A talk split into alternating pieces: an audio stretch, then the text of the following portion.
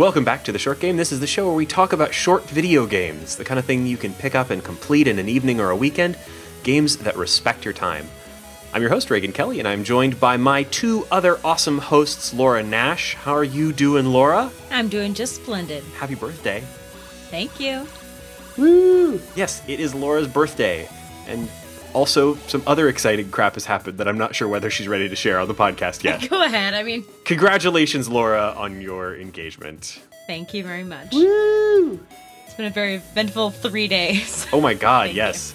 Uh, yeah, uh, I think I think you're making a good choice. I've had some time to vet this person. As have I. Well, it's cra- they've only been dating for two weeks though, so Well, yep, it's a real whirlwind romance. But congratulations! I'm really, really happy, and I, I, I can't wait. It's gonna be awesome. Um, marriage is great.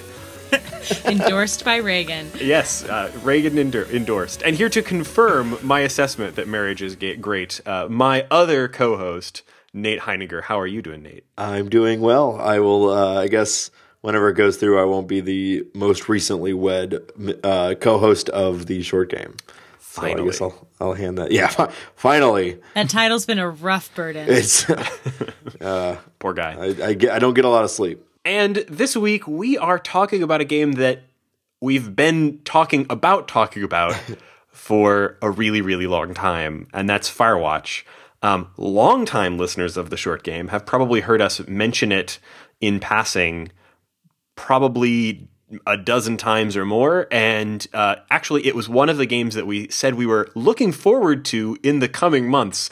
In the very first episode of this uh, of this show, like I didn't really know how long it was going to take to come out at that point, but uh, Firewatch was announced um, maybe a week before the very first episode of the short game when we were talking about Gone Home.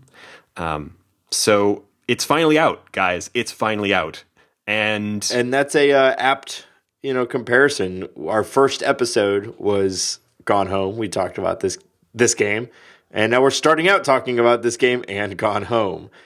It's got a bit of a successor in a way to that game, or at least that that genre. Yeah, I think it's an easy comparison to make. They have a lot in common in terms of their storytelling style. Um, they're very different in a lot of ways, but I, I think this game, more than anything, just sort of shows the effect that Gone Home has had on uh, gaming at large. So we've been talking a lot about knowing this game has been coming for a long time, but I've gotten increasingly more and more excited because everybody who I've ever heard associate this game is top notch. I mean, they've got uh, Sean Vanaman who worked on Walking Dead, Olly Moss at who does the most brilliant posters. He's like one of the. He, this is the first game that Olly Moss has worked on, and he. But he's like one of the like. He's a legend of graphic design. Like he's everywhere right now. Reagan just read that directly from his Wiki- Wikipedia page. No. No, I mean, but really, I I had heard of Olly Moss before I heard of anybody else in uh anybody else involved in this, but that's because I'm a huge design geek. Um, but they also have an all star cast. I mean, uh, Harry Crane from Mad Men, Rich Sommer, who doesn't just hang out at game places, actually records for them. He's he's really a uh, he's a big nerd actually. Like if you follow him on Twitter, he's constantly tweeting about like board games. He's really into those. I think he had a podcast about board games for a while, or or maybe he was just doing guest appearances on them. I forget. But yeah, he's um it, it's clear like he's uh you know he's into games, and uh, it's kind of cool to see him do a video game like performance and it's it's dead on. Like this is amazing voice acting. And then the, his his co-star on it uh, Cissy Jones is a huge name in video game voice acting as well. Like she was in life is strange. She played uh, joyce price. Um, she was in the walking dead as well. Like the, i I think that uh, walking uh, former developers of the Walking Dead or former Telltale developers is like one of those things that you put on your game's marketing now, the same way that for a while absolutely everything said uh, from the people that brought you Bioshock. Yeah, absolutely. And actually, there is, uh, if you look at uh, Campo Santo's roster, one of them says former developer on Bioshock. So, uh, you know, keeping that around. Uh, and, and, you know, they're the, both the voice actors, you know, well known names, but also, I mean, they did a phenomenal job. This game kind of re- relied on them being good. Uh, it is the majority of the game, the driving action is their voices. Uh, and it's fantastic. I mean, we were in the bag for this game. Our expectations were absurdly high, and I've been burned by that more times than I could count. But I was really looking forward to Firewatch, and I still really enjoyed it. So, mm-hmm. um, if you're looking for something that's extremely polished, I mean, the hours per hour of video gameplay is absurdly high. They've got to put so much time into this. Over two years, yeah. Every aspect is really polished. Yeah, so this is Campo Santo's very first game, um, and they're a team of eleven people. You can look at all their little like biographies on their website. Um, but uh, so you know, totally star-studded and all that. But um, but it's the first game from this team, and you know, there was no guarantee that they were going to work together well or that this was going to come out to be like. It, what it has become. I mean, it really is a, a solid game. Um, but it also is kind of a weird corporate or company story too. Like they all came together to make this game, but it's kind of the company um, uh, Campo Santo is kind of an offshoot from a software developer, not a game developer, called Panic. And I don't know if folks who aren't like huge Mac nerds will find that as interesting as I do. But like, I am, I mean, I, I, don't talk about this a lot on this show, but folks who know me know that I am like an absolutely enormous Apple and Mac nerd. I mean, you know, Nate and I met while we were working at Apple, the Apple store. You know, nothing fancy, but it's a big part of my life. I love Apple stuff, and I'm I'm a, a real sort of uh, enthusiast about Apple software, and I've been using Macs for many, many years. And all the way back in 1999, um, Panic was very, very much on my radar because they made uh, Audion, which was the the first MP3 playing software I ever used uh, for my uh, for my classic Mac OS experience, and I spent hours downloading themes to skin my Audion install so that it would look just the way that I liked it. And when when iTunes came out, and you know basically made Audion something that you couldn't actually like there was no business model for it anymore because every Mac came with iTunes and iTunes was at least good enough. I held out and, and used Audion for years afterwards. Panic is very near and dear to my heart. And I still, to this day, use some Panic software with, like, for example, they have a really, really good FTP client called Transmit. They have a version of that on the iPad that's awesome. Like, they make amazing software. So I knew just from their reputation and my long experience with Panic that if they were getting into video game development, this was going to be something really special, something really unusual. And I think what they brought to it, I don't think anybody from Panic specifically worked on the game, although it seems like it seems like it was more of like a producer kind of arrangement. But like Cabel Sasser, the guy who's one of the developers over at Panic, one of the the founders, he's been very hands on with it, and like he was at the Campo Santo booth at PlayStation. Uh, experience. And, you know, I got to say hi to him and that was a big nerd moment for Reagan. so anyway, long story short, uh, I was very excited to see them get into video games, and I have been like, it, this could not have been more specifically tailor made for Reagan. I have a, I probably have an old PC with uh, Winamp still running on it uh, somewhere that was my first uh, MP3 player, I believe. So. Uh, see, I, I got to use my fancy Audion and look down on all the all the the Winamp wannabes with their themes and their. I was gonna say sweet robot skins. yes, yes yeah. super sweet robot skins. so yeah. Um, anyway, all all of that nerdery aside, what type of game did they make? Like they set out to make um, a game that it's a little bit hard to kind of file under any particular uh, genre. I guess the closest thing is the uh, the walking sim. Like people have. Uh, I, I, still hate that term, but there's still not really a better term for it, and so it's kind of been one of those things where now we just call them walking simulators now. Yeah, but I think that's a little disingenuous because so many walking sims are um, real tiny one or two person indie games where there's just a lot of things to look at and there's not a lot of interaction with the world. I feel like this is just it's more sandboxy and there's a lot more voiceover. We've already compared it to Telltale, but it's mm-hmm. not as on rails, and we compared it to Gone Home, but it's not. Well, yeah, Gone Home is a far tighter package. I mean, the whole thing mm-hmm. takes place inside that house, and there is always something to be looking at, something to be investigating. I mean, you can't go three feet and Gone Home without being like, ooh, now what's this then? You know, whereas uh, with uh, Firewatch, a, a lot of it is you really have to be into and appreciate the kind of serenity of nature and some very very beautiful artwork. And we've gone this far in, and we haven't actually said the central premise of Firewatch, which is that um, you are alone um, in a lookout with a handheld radio talking to someone else, another lookout, and you're in a Wyoming National Park, and you're there for the summer. Yeah, your job is to stare out the lookout and make sure fires uh, don't happen. Well, rather, if fires are happening, you need to report them. Sounds like a thrilling game so far. Yeah. And you have the run of the national park. yep. So we mentioned a walking simulator. I mean, you're, you're hiking a lot, and you're talking on a radio a lot. Um, but it is a really much more interesting game than that sounds like it. We just can't talk about the plot because we don't really. We want you guys to be surprised. Yes, We are going to have have a hard and fast spoiler spoiler, break. break. here in just a, a minute or two, probably. And when we get past that spoiler break, we're going to talk about all of the interesting events of the plot. Let me just say that. Um, you know, th- when you look at the marketing materials for this, or the trailer, or any of the posters or anything, like it's selling you with its graphic design, which is amazing. It's gorgeous. It really um, has three dimensional uh, like spaces that look like the kind of graphic arts posters that the the national parks uh, use. Like, I, really, the the visuals of the game really seem inspired by. If you've ever um, seen, like, if you've gone into the gift shop at a national park, you you've seen that iconic style that they've been using for a lot of their. Um, promotional materials and stuff like that even signs for many years Yeah, it's it's that kind of four color print that you see in Disney posters. Um, that um, kind of 1930s style travel poster look. And I mean, Reagan got to geek out about Panic. I'm going to geek out about the design of this game because.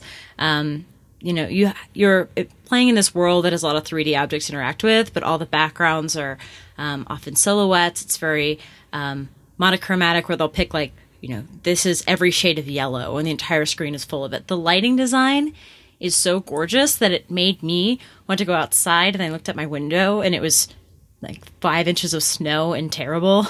but I was, You're like the real world is not as beautiful as this world. no, no matter how good the weather is, it just won't measure up to the to the beautiful like oh this game just it, it's it's a heightened kind of natural. makes you want to go to Wyoming, man. yeah. But I can't hike. I cannot hike like that human being hikes in the game. I was gonna say that. So Henry I would break all my ankles. is uh that guy is he is in shape and has a very very strong legs because he's just like you know so we talked about uh, uh just hit it briefly we we did oxen oxen free like last week and these kids were just scaling like rock walls like it was no big deal. Same with this guy.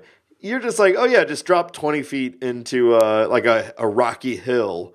You're good. No Rappel problem. down this three story face of loose rocks. Yeah, no problem. climb vertically like a 15 foot rock face. No just get a little get, get a little uh exhausted at the end of it. Well, he's It an is, uh, outdoorsy kind of guy, and, and that's kind of why he decided to spend his summer out here in Wyoming. Yeah it's fine. It's just it's fun like i'm like man like I wish I was in shape like Henry. yeah like one action that you do in a single day would take would be like for most people like all right i'm gonna do this. All right. Like okay i can climb up this wall. Or i'm gonna find a different way around instead of jumping down 15 feet onto a rock slide. Um, but it, it works. I mean it, it's fine it's just it's i thought it was pretty funny also he picks up and sets things down really funny Oh, the animations are great. Yeah. Oh, I kept trying. I tried really hard to stay organized and to put things back can't. where I put them, and I would just kind of drop things on the floor. And I eventually kind of learned how to throw them correctly back onto it. Just like eventually, I would kind of get near something and lean. it had to be a choice, right? Because it's it's strange. Like It's much funnier. Everything you pick up, you pick up in like a swiping action, mm-hmm. and then even if it's like on the ground, you just like swipe at it and it's in your hand, and then anything you put down is like the same swiping action, but you just kind of let go and oh, I just smacked my microphone. uh, anything you put down, you like. you just let go in the middle of the same swiping action. So if you're trying to put like a coffee cup on top of this on top of your desk, it's it, I like missed my desk like three times trying to put the coffee cup there. I just kept dropping it on the floor, trying to wing it onto. You know, I saw desk. some tweets specifically about this from some of the developers, and actually, they were. It was all very deliberate. Like this is. It's actually like the the the um the motion the uh, the first person animations are all actually very cartoony, but not in like a comic kind of way. Just in that kind of like um you know squish and stretch kind of way that makes it feel very alive. So you know they probably couldn't. They probably didn't have the budget or time to make individualized, perfect, situationally accurate uh, pick up and and set down animations for all of the dozens of different types of objects and surfaces that you might be picking them up from and dropping them onto. So they came up with something that works really well. It always feels like okay, I just grab that bottle of whiskey, swipe, and it, it pops off the desk into your hand mid swipe, and it looks perfectly fine. It's a little cartoon motion that just works in the moment. All the animations in the game are that way. It's very it feels just tiny bit cartoony, but also pretty pretty good. I mean, this is a game where I think the most considered animation to me was the was the whiskey bottle because if you decide you want to keep your whiskey with you, Of course button changes for save for later. Well, I love that the put something in inventory button was never called that. It was always called hold or keep for later. But the whiskey is like save for later. And when you decide you want to keep it, you throw it up in the air a few times as if you're testing its weight, and then you kind of hold it close for you a second as if you're going, hmm, yeah. And then you put it in your pocket. Hmm. And that's when I was like, oh God, I'm in such good hands with this game. Yeah, speaking of the first person animations, like we should mention just some of the like there's no UI. You have no on-screen health meter if that had any meaning in this game. There's no on-screen UI whatsoever. And then what you do have in terms of UI is presented as um, Henry actually holding things in his hands. Like he's uh, when you use the map, you you unfold a map and hold it in front of the camera, and you can look around the map to to look at the different areas of it. When you're using a compass, you get out the compass and hold it next to the map, and you have to compare the two and kind of get a sense of where you are located and what direction you're facing.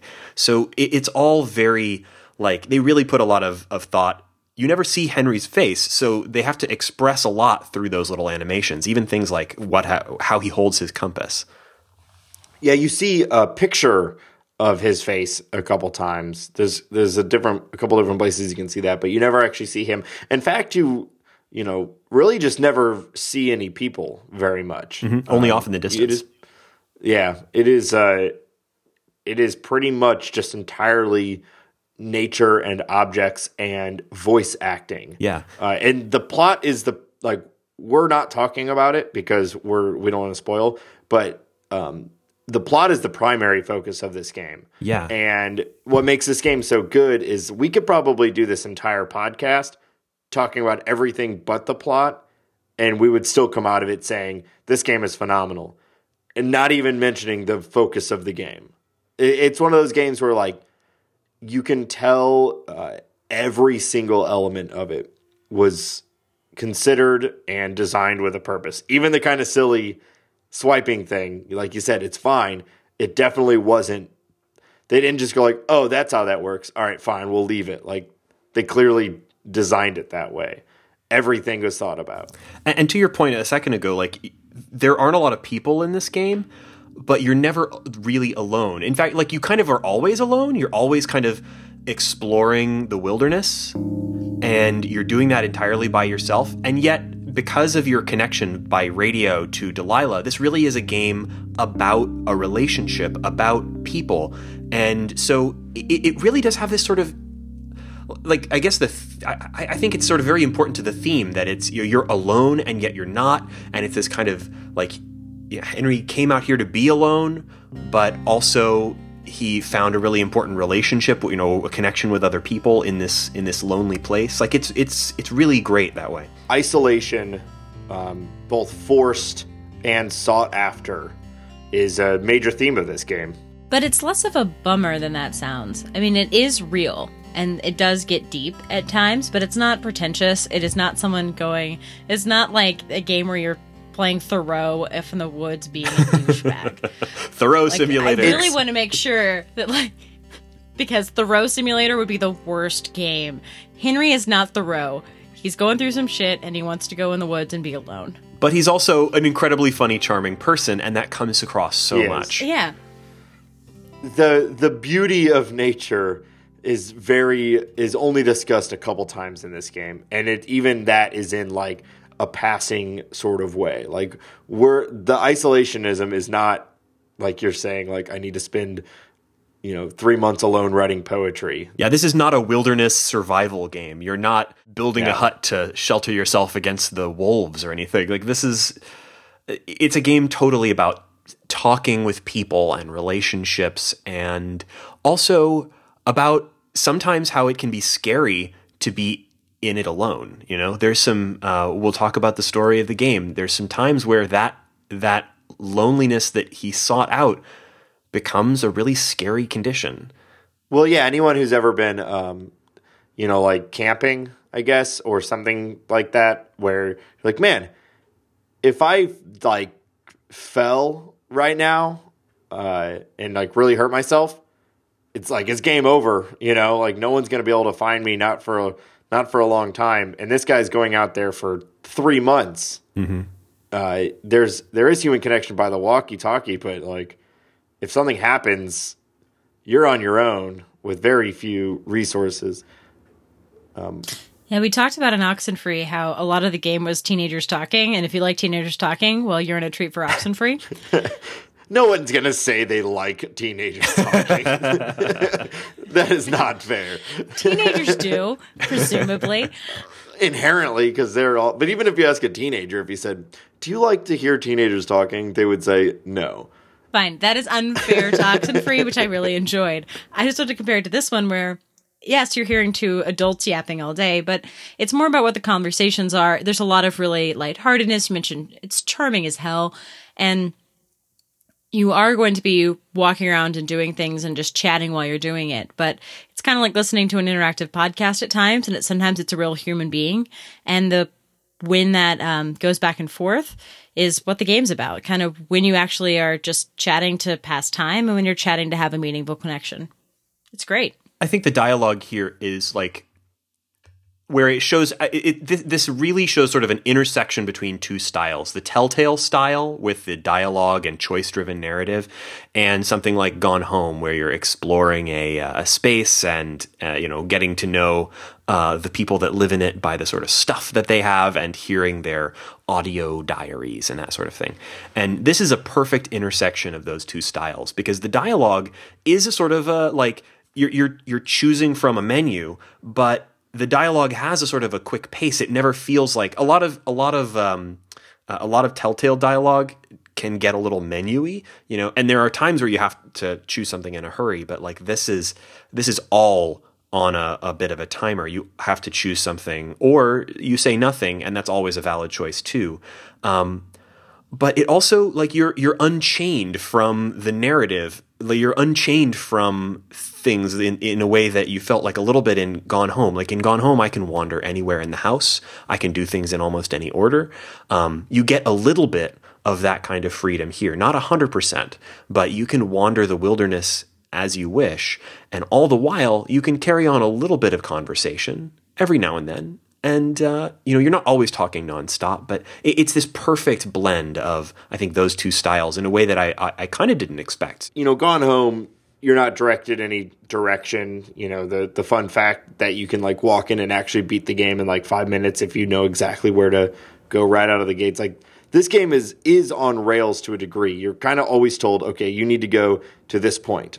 Once you get that point, they're like, okay, now you need to go to this point with markers on a map often, um, but it doesn't feel that way because you can take a lot of different routes through nature. You actually like what I enjoyed a lot is I I kind of felt by the middle end of the game is I actually started to kind of know my way around a little bit, and that was fun. To uh, it's like okay, the map tells me I need to go to the southeast corner.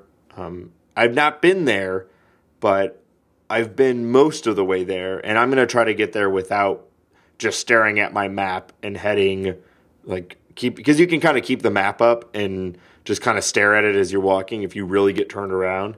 Um, but I kind of enjoyed like I'm to find my own way there, and oftentimes there's a ton of different ways to get there, either like through a mountain cave, over the mountain, around through like a nice forest, down a river, all sorts of different ways. Yeah, I don't love hiking, but I loved hiking in this game. Like it, it made that Oh, hiking really? experience feel like something, you know, I might theoretically want to do someday. And then I thought better of it and realized I don't want to do that. But Like it- yeah, every time I play Tony Hawk, I'm like, yeah, I could skateboard.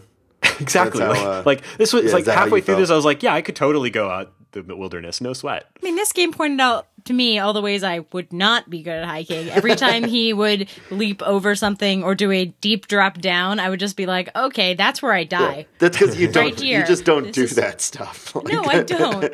like no, like you even even a normal hiking guy isn't gonna be like, oh, here's a twenty foot ledge. just r- right over the edge of it. You're just gonna be like, well, I'm not gonna fall twenty feet today. I'm just gonna go around it. But Henry is like, well, I gotta go that way. I'll fall all day. I'm good.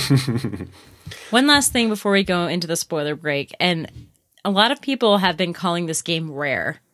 It's an adjective I've read over and over again um, on Twitter and on other people's reviews, and I think it's because uh, it feels really crafted and special, but is still fun. And I've seen a lot of games that are on the uh, taking themselves too seriously side of the track, and games that are only on the silly side. And I think that for me, Firewatch lived up to the hype. It totally did. yep. So if you haven't played this game yet, I can't believe you haven't played this game yet. Go play this game. It's out on the PC and Mac and PlayStation 4. I played the PS4 version. Did all of you guys or I did a Mac actually. Oh, you did? My, uh, Okay. on my 5K iMac. It was Oh, awesome. nice. Yeah. I played on PS4 and I'm very sad because you get a camera in the game and if you take pictures on Steam, you can get them physically printed and mailed to you as photos. and I can't do that on a PlayStation. Oh, that's cool. I actually I didn't use the camera as much as for some reason I kept holding on to the concept that this camera might be a plot device and I and I felt the need to save my shots. And then spoilers, I don't feel bad about this. If you see something pretty, take a picture cuz it it's just for you. Yeah. Take It's those just to photos. And it's so pretty. Like really, mm-hmm. really pretty. So yeah, if you if you think about it, take that photo and uh, and you'll enjoy them later. Even if you're on the PS4, I think you can go back and look at them later. I got mm-hmm. tricked because there's a moment kind of early where they say like, "Oh, you should take a picture of that for for something." To uh, document the evidence. Yeah, Delilah says Something it. like that, yeah. And I was like, "Oh, okay. Well, I guess this camera means something." So I like didn't take pictures anymore. So pretty. Um, the PlayStation 4 version is uh, very good. I think if you really want the best possible visual experience, play this on a computer. I know that you know it's got longer draw distances and so on, and might make a difference in a beautiful game like this. But um, play it however is easy for you. It is twenty bucks, although I think it's still on some sort of a sale, so it's going for like eighteen or something most places if you're picking it up. But um, don't wait for this to go on ultra sale or anything. I mean, it probably will someday. It probably will eventually. But this is a game that, like, I, I know I, for one, hope that more games like this get made. And um, I think it's important to support people willing to take the risk and make an in- incredibly risky game like this uh, and really put all of themselves into it over two years and come out with a product that is, you know, a very short experience, but so much is going on here. So, you know, buy this game, play this game. I 100% recommend it. And after this spoiler break, we will talk about all of the feels of the game and a little bit about the story and uh, also the ending. So if you have played the game, stick with us after the spoiler break.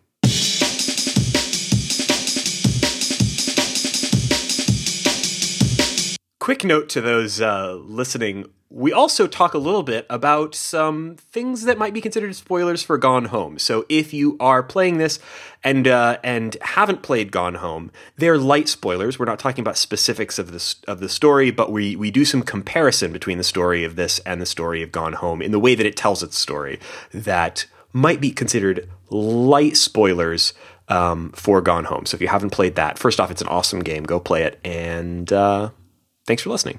So we've talked a lot about the non-plot parts of the game, but I think one of the really good things about Firewatch is that it balances this whole solving a mystery, what's actually happening here, with actually having these people be people, character, relationship stuff. Um, and you get to have a finale for the plot and a finale for the relationship. Um, it's really nice that you get this real nice tension building up as you go through the game.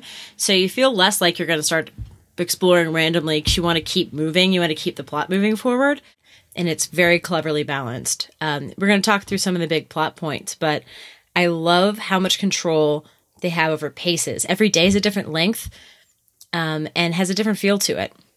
I remember, like, so day one is a lot of gameplay, right? It's probably 20 minutes at least or so of kind of getting your bearings and everything. Yeah, yeah you're hiking out to your uh, your fire watch tower, and you're kind of getting settled in. You're figuring out how the radio works and getting your introduction to your boss, Delilah. Yep. Um, you see a deer, and it's very magical. Reminded me of uh, reminded me of Life is Strange actually for a second there. Yeah, yeah. it, there, anytime at this point now, if I'm playing a uh, like a first person storytelling game, if there's like chill time where I get to just kind of like walk around and look at stuff, I think of life. Life is strange because there's so much time in that game where you're just like, oh, look at my school. I'm gonna walk around my school. One part where they were like, go fight some boards. I was like, oh no, it's the bottle it's quest. the bottles, yeah. the Actually, boards were real be- close. before we get too far into day one, we haven't talked about something that totally surprised me. Like I, I kind of expected, okay, I'm going to begin this game by hiking out into the wo- woods and hiking up my fire tower and getting settled in or whatever. But I totally didn't expect the intro or kind of prologue to the game, which is nothing but text. In fact, it, it plays out a lot like Twine, which I think is like a Twine game, which is really, really interesting. It's the first time I've seen that kind of aesthetic and storytelling style bleed into more like mainstream, if this can be called mainstream, but like more traditional like 3D games. So, like, rather than having you just start the game and have to figure out everything that there is to know about Henry from context clues, you know, we play through a little interactive, uh, text based narrative that tells you the story of Henry's relationship with his wife.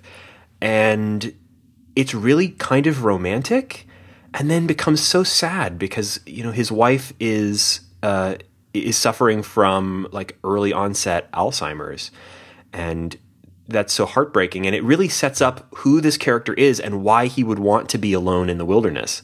I have this under uh, in the outline under the name feels because I played this with my um, now fiance on Valentine's Day about 24 hours after getting to engaged and it went from oh this is so cute it's people in a relationship to like real deep Oh. feelings Yeah. and so play it with your partner but you're going to be faced with um early onset Alzheimer's in like 5 minutes and it's- just know that's coming It's early. I mean, It's she's she's 41, 41 Yeah. um, and is essentially at that point incapacitated by the disease. And uh, she is also someone who she's a college professor, um, so uh, someone with a lot of aspirations too. Um, you know, very career focused. So like that's a pretty heavy part too. Is is her like kind of collapse from not only her relationship but also like her self goals.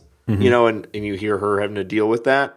Uh, it it's pretty rough, uh, and it's right out of the gates. They do very nicely though, because it is mostly text based, but it is interlaced with uh, kind of your journey out to the out to the uh, lookout station. So it'll Yeah. be like you're kind of in your car driving, and then it goes black screen, and you um, have some options to move forward with the story, and then it cuts all of a sudden. Now you're in the woods, and you hike for like 15 seconds, and then you hear a little bit more story, and it it, it kind of plays almost like a it's like a travel montage with heartbreaking story text based in between. it was so effective for me. Like I, I, I it one hundred percent sold me on the character of Henry, and it was also really unexpected because like I knew having having played a little bit of this game at PAX, having seen some trailers and things, I knew that the game was going to be about the relationship with Delilah, but I expected the relationship with Delilah to be like an explicitly romantic one in a sense because there is some there is like some obvious flirtation in some of the stuff that you see in the trailers and whatnot. Um, and then when I realized how Henry was hurting and how his relation, like how he. I mean, first off, that he was married, and you know, it just added this whole other layer to it where, you know, I I I knew that he needed someone, but I also knew that maybe what he needed wasn't, you know, a romantic relationship. What he needed was someone to help him through this painful thing. Yeah, and you get to you get to choose. Oh yeah. Do you do you want to push the story or at least push the relationship with Delilah more towards a roman- romantic? And of course, we're talking all through walkie talkie. So it's like, are you going to flirt or are you going to just kind of move on with something else? Yeah, you can accuse her of things. You can choose not to talk with her at all. Uh, like, there's a You lot of ways to interact Not with tell her. her about your wife at all. Yeah, uh, it, I mean it, it's pretty heavy. You know, you um, you have to consider that Henry is in the woods, but he is still married. But his wife is now living with her family, and her family hates you. So it it's a super complicated situation, and you can play it um, because you have the choice: is Henry running away from the family? Is he running away from everything? Like, is he trying to forget himself entirely? Is he just looking for a break? You kind of decide why Henry is out here. Yeah, you really can project a lot of, of your own feelings about this sort of situation, and the game gives you a lot of choices in the dialogue that let you sort of express those feelings. I don't really think there's a canonical interpretation of like how Henry feels at any point. It's very open to interpretation, but not by being vague, by like asking you to interpret your feelings and then express them in dialogue. Yeah, and make the choice. Yeah. You're making the choice. If, like, um, you could uh, you could play it heavy. I want to be romantic with Delilah. I actually don't know what that outcome would be though, because for me playing it, I had a really hard time pushing anything towards the romantic romantic side with Delilah because I felt so like immediately just like I can't I can't go out to these woods and like totally abandon my you know um, early onset Alzheimer's wife like that just felt so wrong to me that I pretty much never made any selection that was even remotely like hitting on Delilah. I always chose wistful, regretful interest in Delilah. Of I'm not actually being extremely romantic, but the feelings are there, and I'm not going to deny them. But we're not doing anything. That was which I'm. I got to pick that nuance. Yeah, that nuance was available. It wasn't make out or say no. Yeah. Well, it's like I'm interested in you in a relationship with you, Delilah, because we're both hurt people out here in this crazy, crazy situation. But it doesn't, you know, just go straight at it. It doesn't have to be sexual. Basically, it can be much more than that. Um, and and I definitely, I, I, you know, really, really appreciated that. The like you said, the nuance to the story. And Delilah really responds to to your choices in a lot of ways too. Like there, Delilah is a, a pretty complex character with like there's a lot going on that at least at first you don't see and then once you get to know Delilah a little bit more like she can respond to you in a lot of different ways. I'm um, from having looked at some different uh, things about the game and kind of tried to see some other possibilities i've only played through it once so far but um, like she can end up kind of reciprocating your interest she can be suspicious of you uh, she can she can she can respond to you in a lot of of different ways and like when it comes down to the ending which we'll talk about in some detail like i think that the ending of this game is incredibly strong. I, and I, there's been some some folks who felt otherwise but i feel like it really comes down to the ending of this game is delilah asserting, asserting herself as a person and she's a character in this game. She's not here a, as a part of henry's story. She has a story of her own. And all of this is the emotional subplot, essentially. Like y- you are interacting with Delilah, you know, almost hundred percent of the game, but the real driving action is something entirely different than this relationship. This relationship is just building throughout what's actually happening which is kind of a murder mystery, or not murder. It turns out to be a murder mystery, kind of. So surprising, so many It- red yeah, herrings. It, it's it's absolutely a mystery. It's like a mystery thriller, and that's why where this game is is like ultimately successful to me. is like we're sitting here talking about all of this other stuff, and the the driving action is kind of two separate things. There's a couple teens, these teenage girls. It's it's it's like day one or maybe day two where you encounter them, and it's really funny and it's a little weird because you're like, I'm a grumpy old man, and these there's like it's like 18 year old girls that are like running around the uh, forest, drinking setting off beer, bottle rockets. setting off rockets, skinny dipping, and drinking an absurd amount of beer. and you have to go clean up after them carry and tell them yeah. not to light their bottle Yeah. rockets anymore. They couldn't carry all that beer that you keep finding, but uh, Yeah. you also have the choice to like. Did you guys go around and pick up all the beer cans? 'Cause Of course, I of cleaned course. up all the beer. yeah, I did every time All too. of them. Like, I'm not a damn it. monster. Yeah, come on. Uh, and that's like the beginning is you're chasing these kids around essentially, um, and they're vandalizing the park, and you're just being like a grumpy park ranger. and and then like you you very quickly discover um, by word of mouth through Delilah that the the teens have gone missing, and also there's a sort of a shadowy figure that appears and mysteriously vanishes at you know in, in the same area as the teens, and y- you immediately assume oh so this is a this is a murder mystery my my mystery to solve here is what happened to the teens and like gone home um, there's more than meets the eye. You know, gone home, you're investigating why is this house empty? What happened here? What dark, horrible thing happened here? And it's full of little red. There's got to be ghosts. There's got to be ghosts, or there's been a murder, or whatever. And you know that's how Gone Home plays out. Like you, you think that there's all these things going on, and really, it's using your expectations, your very video gamey expectations, to string you along through in a very entertaining way. It's not dishonest, really, but it's it's stringing you along through a story that's really telling a much more personal relatable human down to earth story and this is doing the same sort of thing you think first it's going to be a uh, uh, a murder mystery and then it escalates into something that seems like so much weirder and higher stakes Government conspiracy. right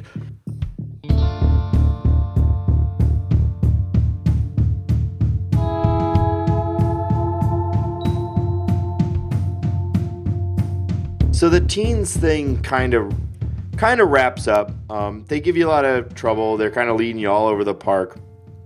Um, it's kind of insinuated that you might have killed them, um, or that they died. Um, depending on your relationship with Delilah, she might accuse you of actually killing them, which I actually thought was really interesting because like she doesn't know. All she has is what you've told her through a walkie-talkie. So it, it's right for her to kind of be like, "Did you kill them?" But Didn't anyway, disappear right after you saw them yeah, exactly. Um, but that actually kind of wraps up. Um, you find out that the teens have been found. Uh, they're alive. You're not wanted for murder. well that doesn't happen until much later though That's true. like so there's there's still I like guess- there's still the teens thing like hanging over your head like what happened to these teens and then the mystery starts getting a lot weirder very quickly You know, I think I've said the word teens more times in the last like two weeks because of the two games that we It makes you sound super young, mate. Oh yeah, yeah. Cool guys say teens. Life is Um, Strange and Oxenfree and this. We really Yeah. get a lot of teen talk in on this show. Dangerous hunks. but they they kind of they kind of pull the uh, they pull the lost uh, tech te- uh, technique where they kind of make you forget about one major question by adding an even bigger major question on top. Uh, and then just like subtly resolving the other first major question like five episodes later so far that you've forgotten about it. Um, so you, you you're right. You kind of forget about the teens or you, you stop thinking about them because now you're stumbling upon um, some sort of maybe government conspiracy. People are studying you. Yeah, it doesn't seem like a like it, it doesn't seem at first like it's from the same world. Like you're you're out and about and you find uh looking for I think clues about the teens and you find a clipboard You with just want to go fishing. yeah, oh right, you're on the way yeah, to go Teens, fishing. you just want to go Fishing. fishing. Yeah, and you find this clipboard with with a lot of your conversations with Delilah written down. So somebody's been listening in on your radio conversations with Delilah, and that's weird enough on its own. But then you get knocked out, and when you wake up, um, I think they took some of your stuff. Oh, and earlier somebody broke into your fire tower, so like things are getting dangerous. Like people are people are clearly working against you in a creepy way. You also find a fence that Delilah is like, why is there a fence? Yeah. It's like actual infrastructure that is confusing. She's like, there should not be a fence. So then you're like, oh my god, there's there's some big powers at play here. Fence building powers. Yeah, and you know, there's there's some possible explanations for it at this point. You know, there's uh, well, maybe some scientists or something set it up, but it's mysterious. Like there's there's weird stuff going on. There's there's other people in this uh, area that's supposed to be empty except for you and maybe a random hiker or two every now and then. And these people are working against you. They're tapping your radio. They are they are being very creepy. And it seems at least kind of like a weird conspiracy against you. Like, what mm. the heck is going on? There's mounting evidence. There are people leaving threatening tapes. There are fires being started. You know, there's all these weird things going down, and it's getting more and more urgent and more and more tense. And I was really worried because I thought that this game was going to go into some different genre and it was going to be some weird X Files stuff. And I just kept running through. Uh, Justin hates Rear Window because he says it would be such a better movie if it was all just in Jimmy Stewart's head. Mm-hmm. And the fact that it's actually a murderer makes the movie worse because he wanted it to just be a conspiracy about how deranged this guy is and how he gets other people to play into his fantasy. And then movies were not that nuanced. They gave, but they gave me Rear Window, where Jimmy Stewart is actually just a conspiracy nut. Yeah, it is kind of. Yeah, that's a good comparison. Thank God. I, I love. I loved I loved the the so the build and build of this sort of conspiracy plot line to the point where uh, Henry and Delilah are questioning each other's loyalties and they're like they do they're trying to to like he, you're not sure if maybe Delilah is in on it, and she's not sure if you're just making shit up to make her look bad. She thinks maybe you're you're you know lighting fires and stuff to to get her booted out of her job. So there's this your your relationship, the central element of the game, is starting to fall apart over this increasingly bizarre set of conspiracy looking uh, you know events all the while you're continuing your conversations with Delilah. You get a lot of backstory about her when she came to the job. You find out about the person who preceded you in your job um, and his kid, uh, who become pretty important. And you get some nice kind of backstory about Delilah's relationship with this young boy, um, who, uh, you know, you get the kind of impression that this is sort of how Delilah like stays sane in her job as she makes relationships with people over the radio. She talks to uh, Brian, the kid, about his Dungeons and Dragons. You, he, she talks to you about whatever you choose. Um, she talks to the other lookouts, and we learn a lot about those people. And it's never clear what happened to Brian and his dad. And everything gets beautifully tied up towards the end. So you you know you you find the threatening conspiracy base past the the fence, and at that point, what possible explanation could there be for this? There is zero reason that anyone would build a base in the middle of the Wyoming wilderness to study some random dude talking on the radio. There's no reason for it. Well, Occam's razor, the simplest possible explanation, it's all fake, and you find towards the end that it's it's uh, it's a it's all staged for your benefit to kind of throw you off and keep you off the scent of what really happened here a little sad personal tragedy that someone who wants to cover up and is completely, you know, buried.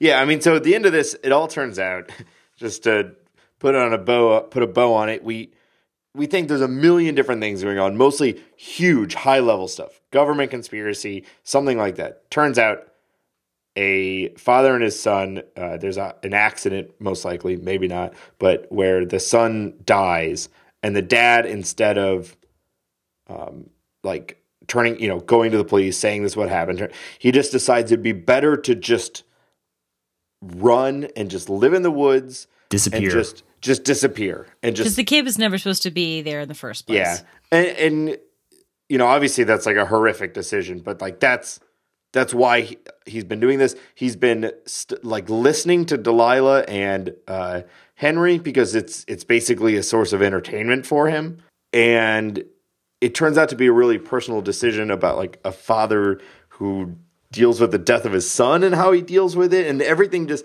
again kind of comes back to home and how people handle terrible situations.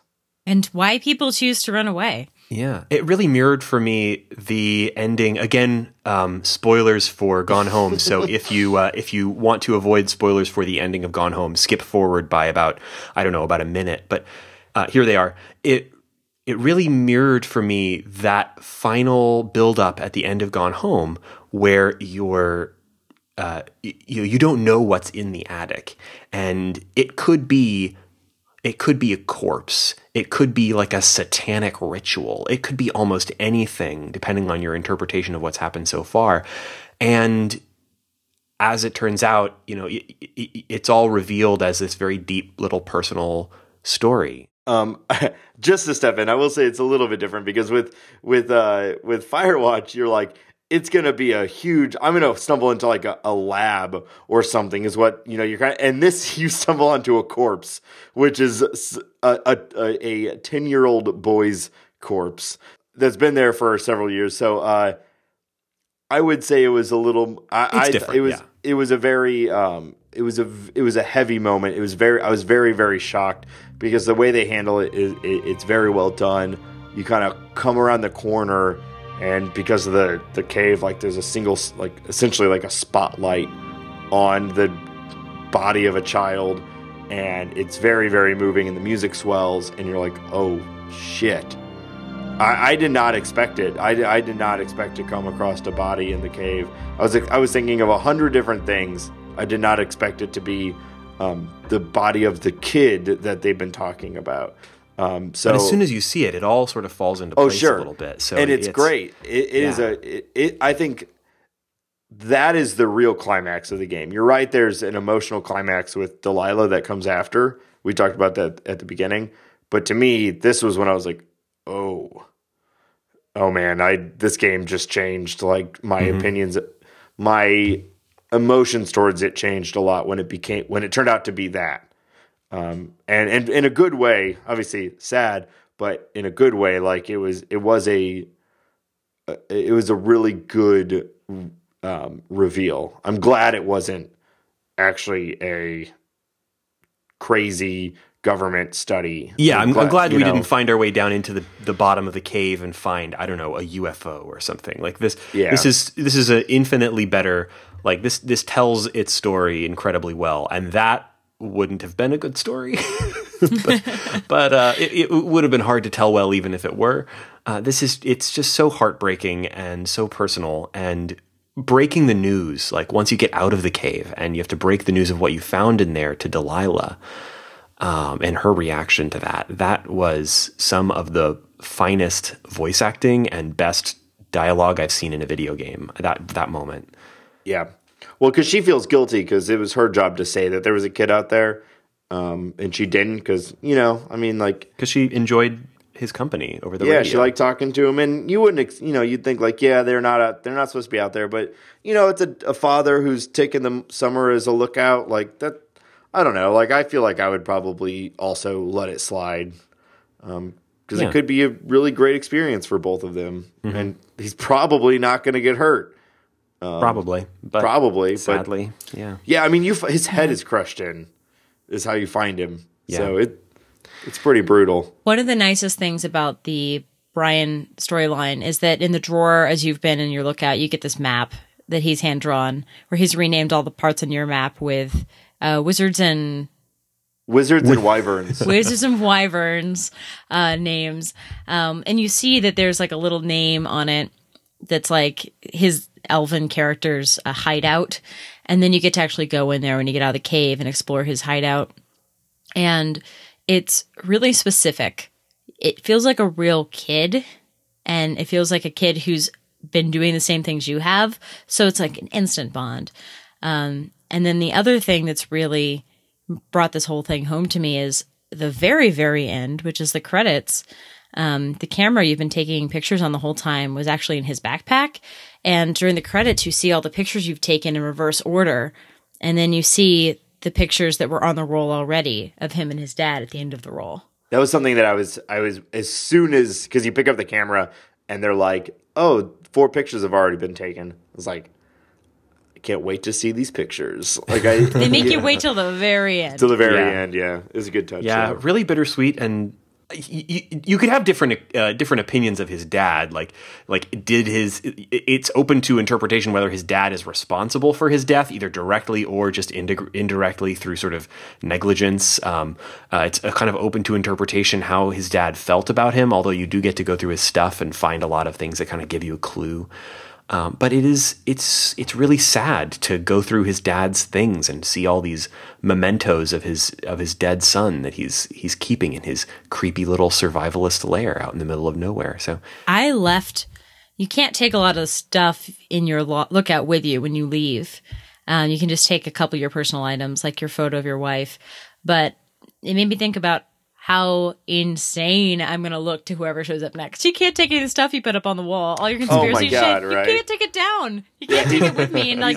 He's like, building like the perfect like detective show thing where it's like every piece of evidence is just taped to the wall. well, with any luck, the whole thing will burn down. He's type. He's writing in typewriter on index cards questions like "Who is listening to me?" and taping Yeah. it to the wall. Actually, it probably did burn down because when you're leaving, like everything Thing is on in fire. bad shape. Yeah. Speaking of all of the random crap that you find or collect uh, and so on, there's a lot of little fun things that you kind of can discover throughout the game. There's so many little things to find throughout the world of this game. I mean, it's you're in the wilderness. There's not a lot around. Lots of trees, lots of little brooks and signs, and little cache boxes where the uh, where the fire service keeps their stuff.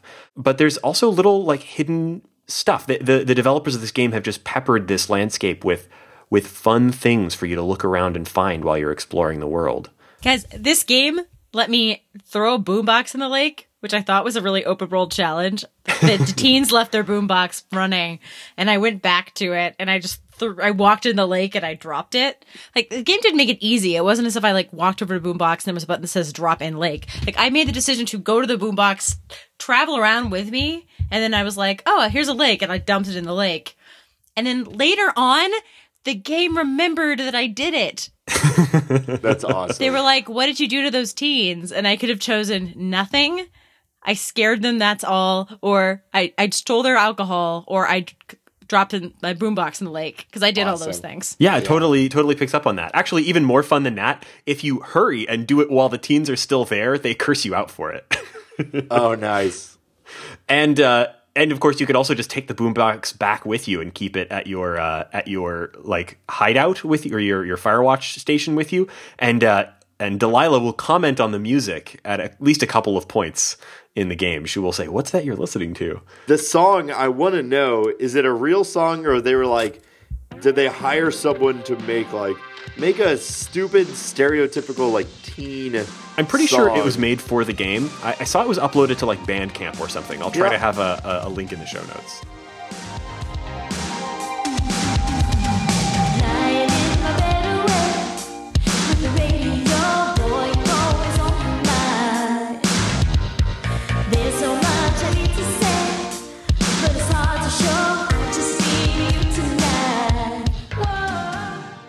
Equally high on the delight measure. There's a whole like magic circle thing on the floor, but it's not actually a supernatural thing, which I was so happy. Like, that was just for color. And nearby, I found a turtle that I Oh, adopted. and I named it Turt Reynolds. And when you decide to keep it, the little circle button, it says adopt. Oh, and then he gets to wonderful. sit in a box in your hideout. And every time you pick it up and you can you examine him, he kind of cranes his head around and looks at you. And you can choose Man. to like take him with you on your trips. I have many regrets. Not finding that turtle is among the top. Yeah, I'm kind of sad that I didn't find any turtles. I actually looked up a tutorial. There's a there's an article you could you could Turtoil. Tur- Tutorial. Uh, uh, yeah, It's somewhere in uh, there. Yeah, uh, keep working at that, Nate. Um, Turtle-torial? there's, there's a there's an article online that shows some of the places you can find turtles, and I somehow missed all of them. So I, I think really wish Turtorial. Is, you can actually collect multiple turtles. I think. Um, I did find a lot of fun things though, and one of my favorites, which I think it was just uh, an op- opportunity for Olly Moss to have some fun with it. Was that there's books all over the place in this game, and they're all over the place. Uh, they're in in the different cache boxes. They're in your uh, Firewatch station. They're in Delilah's. They're uh, in the supply thing. They're all over the place. And the books are all by Richard Sturgeon, I suppose a fictional author, and all of the um, uh, all of the titles are numerical. So like there's uh, one chance to die, death strikes at two, three blind rats, and so on.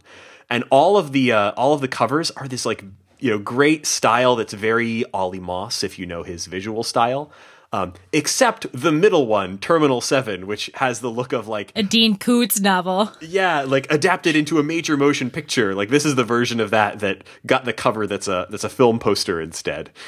So like the, the collecting those is a sort of a little quest you can do, and I really enjoy doing that. Although interesting, uh, interesting little bit of the I think they intentionally wanted to make that kind of hard to do because you can't just put them in your inventory. You literally have to carry them in your hands back to your station and put them on the shelf if you want to collect them. So they've made it extra hard. Oh, oh, and one one more thing as a Gone Home crossover. One of the books you find that isn't by Richard Sturgeon is one of the books uh, written by the dad in Gone Home. Um, the Accidental Savior shows up in the Lending Library box, uh, and that's one of the books, the sort of alternate history, like uh, time travel JFK books, uh, written by the dad in Gone Home. So crossover.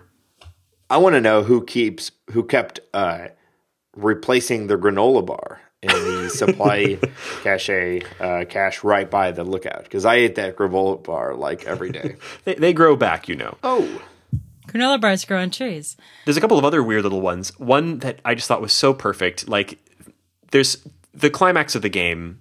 Well, I guess sort of the second climax, the uh, the relationship climax, when you make it to Delilah's tower.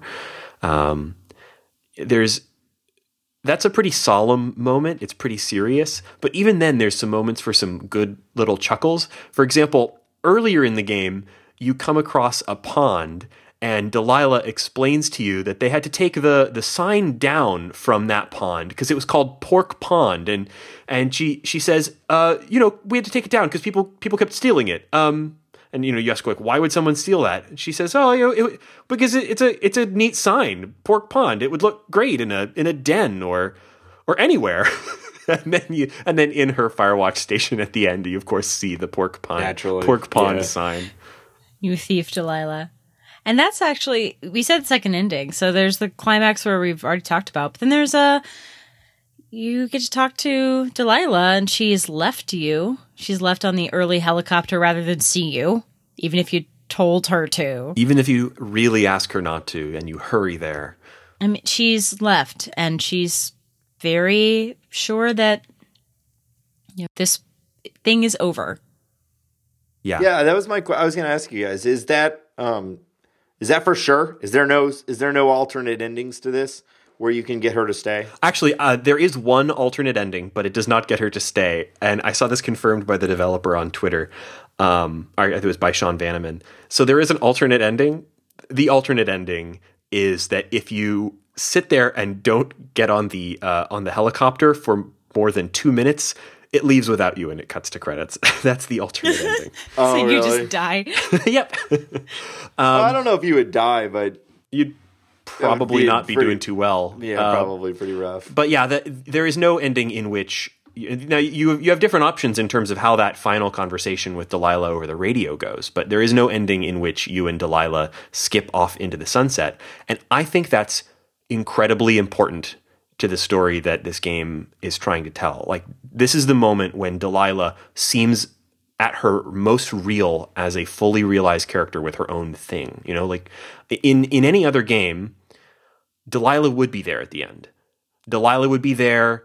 You guys would kiss, or you Maybe would, lost in translation at where you whisper something and it cuts. right, or, or or something like that. But like there would be an indication, like this is a beginning, not an ending, and Delilah is now your girlfriend or something. Like th- there would be that, but but she's not a prize to be won for completing the game here. She is a human being, and she looks at this situation with you you know, coming out here to be alone, your wife, you know, that you need to presumably go back to at some in some way. Like she looks at this situation and she knows that this relationship has run its course and she sees their relationship for what it is and she chooses to leave before you get there so that you don't have to have that moment that you you know and she, she doesn't want that she wants to live her own life and i thought that was a really really really good ending. I i, I like delilah sprung out of the screen at me on in this ending. I thought she was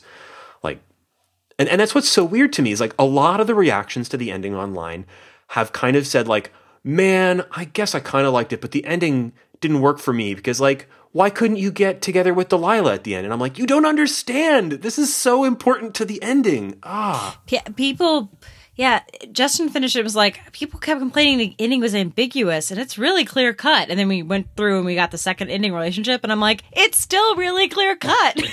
Yeah. Ambiguous is not a word i would associate with the ending of this game. Delilah is a grown woman who has decided that you know she's probably going to lose her job and she doesn't really want this baggage of this guy no matter how great we think he is like they've gone through some stuff. She's already been you know alone for the summer. They've just gone through this traumatic experience together and she doesn't want to stay in that mire anymore. And I, I, it's very open to project whatever you've done in the game. It's very open if it's she doesn't reciprocate relationship feelings if it's because she's done with this mess if it's because it's ptsd it doesn't really matter why. It just matters that she's very definitively saying and gently saying no. It's the most fully realized like emotional journey. Like i feel like her arc is clearer to me than henry's arc. Um, like henry you really he's a he's a y- you project a lot of yourself onto henry. Like i, I don't know for sure how henry feels at the end of the game uh, even in my own personal playthrough. And i don't really know exactly like if he's going back to his wife or how he feels about it if he is or like i don't know exactly what henry's emotional ending for this game is but like i really felt like i knew what it was for delilah like i really like she sprung off the page at me So all in all, I'd say we recommend this game. just a little Just a little bit. Um, I, I I would say that this game ranks right up there with Gone Home for me, and Gone Home may be my favorite video game of all time. So like this is I've only played this through once, um, but like reaction so far, yeah, this is this is a great achievement. This is a phenomenal game.